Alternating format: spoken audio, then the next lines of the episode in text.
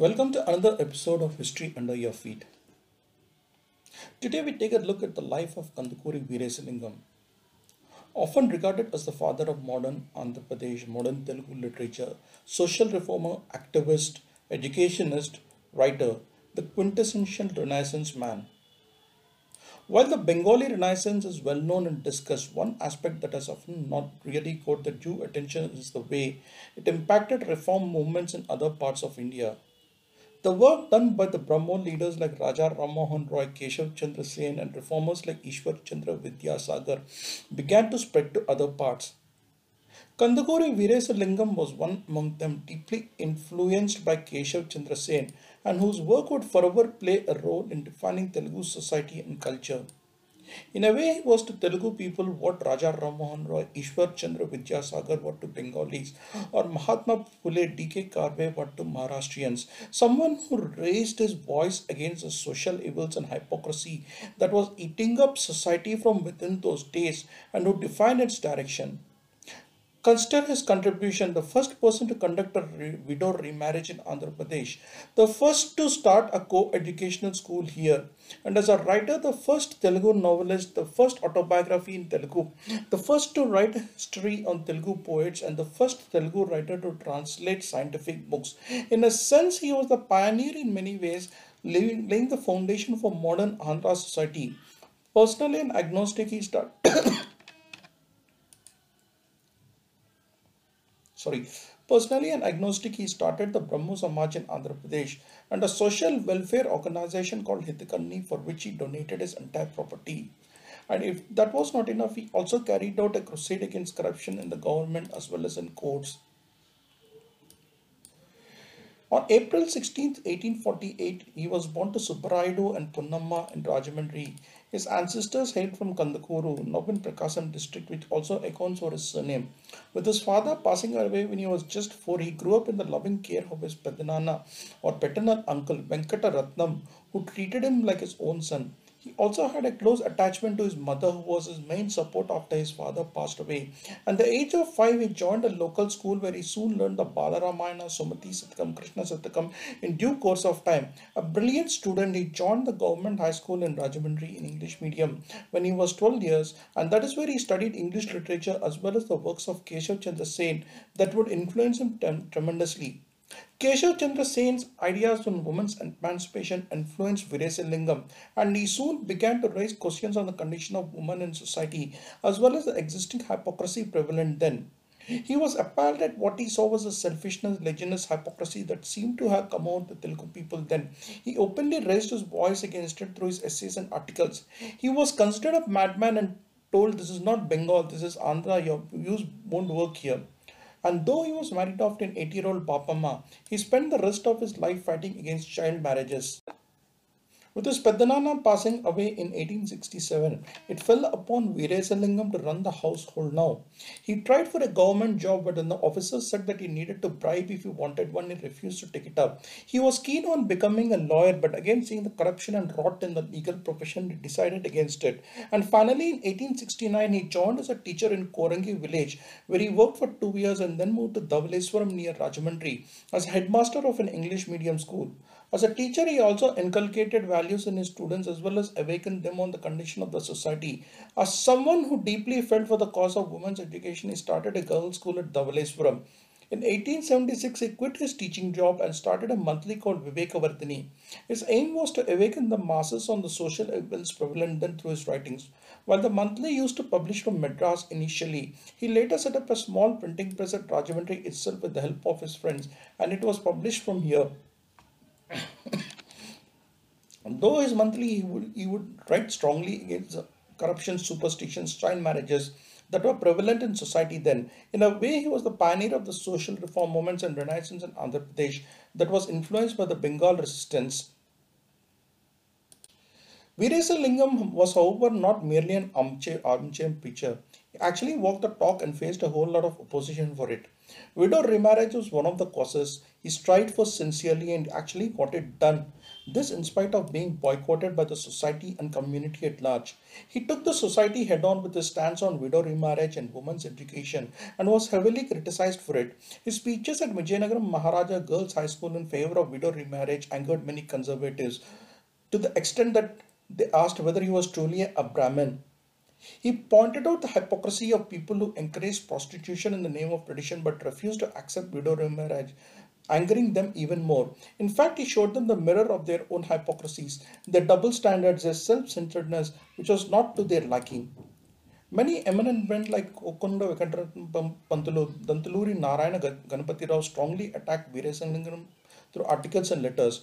However, one letter did catch his attention. It was from Brahmasri Dharba Brahmanandam, the, the, the deputy Tahsildar of Tiruvuru in Krishna district. The letter spoke about a 12 year old child widow Gauramma in Tiruvur and how her mother Sitama was ready to get her married again. Veerasalingam brought Gauramma to Rajahmundry and kept her home in care of his wife. He now began to search for a suitable groom for Gauramma and recalled one of his former students, Gogulapati Sriramulu, who was now working in the Vizag police headquarters and was a widower, having lost his wife some time back and leading a lonely life. Sri Ramulu immediately agreed to Veerasalingam's request out of sheer respect to his teacher. The marriage was the talk of the town. No one even knew who the groom was, though everyone knew that the girl was Gauramma. The then Inspector General of Rajahmundry, Colonel Fortis, provided the security for the marriage. His friend Paidi Ramakrishnaya provided the financial help needed for the marriage and with Veerasalingam providing the necessary moral support, the first widow remarriage was conducted on December 11, 1881 in Rajahmundry. It was a decision that would come at a terrible personal cost though. Veerasalingam was boycotted by the society, so were the couple as well as the boy's parents. It did not deter him. In fact, it made him more determined than ever. He swore to get as many widows remarried as, as he could. He was a man made of iron determination and not once did he swerve from the ideals he believed in. Friends like Paida Ramakrishna, Muri Lakshmi Narasimha, Basavaraj, Kavaraj and his own students were the biggest strength. His wife Rajalakshmama was also proved to be a great source of support and worked shoulder to shoulder with her husband in this cause. Till his death, he conducted around 40 widow remarriages, and apart from that, the other cause that he held dear to his heart was women's education. He began the first school, high school in Andhra Pradesh, and later established the Hitkarni school at Rajahmundry in 1908. He also established the town hall in Rajahmundry, the first ever of its kind in coastal Andhra Pradesh. The, in the Theist High School, students were made to recite a special prayer in praise of the Supreme Being written by Veerasalingam himself.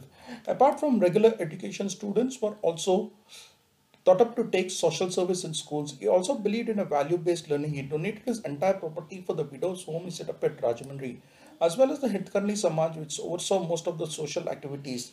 The Theist High School now had a degree college too in Rajahmundry and he set up another college for women named after his wife Rajalakshmama. He spoke of the importance according to women's education in ancient and medieval India, citing the examples of Rajabhoja and Sri Krishna Devaraya, whose courts had many prominent women poets and scholars.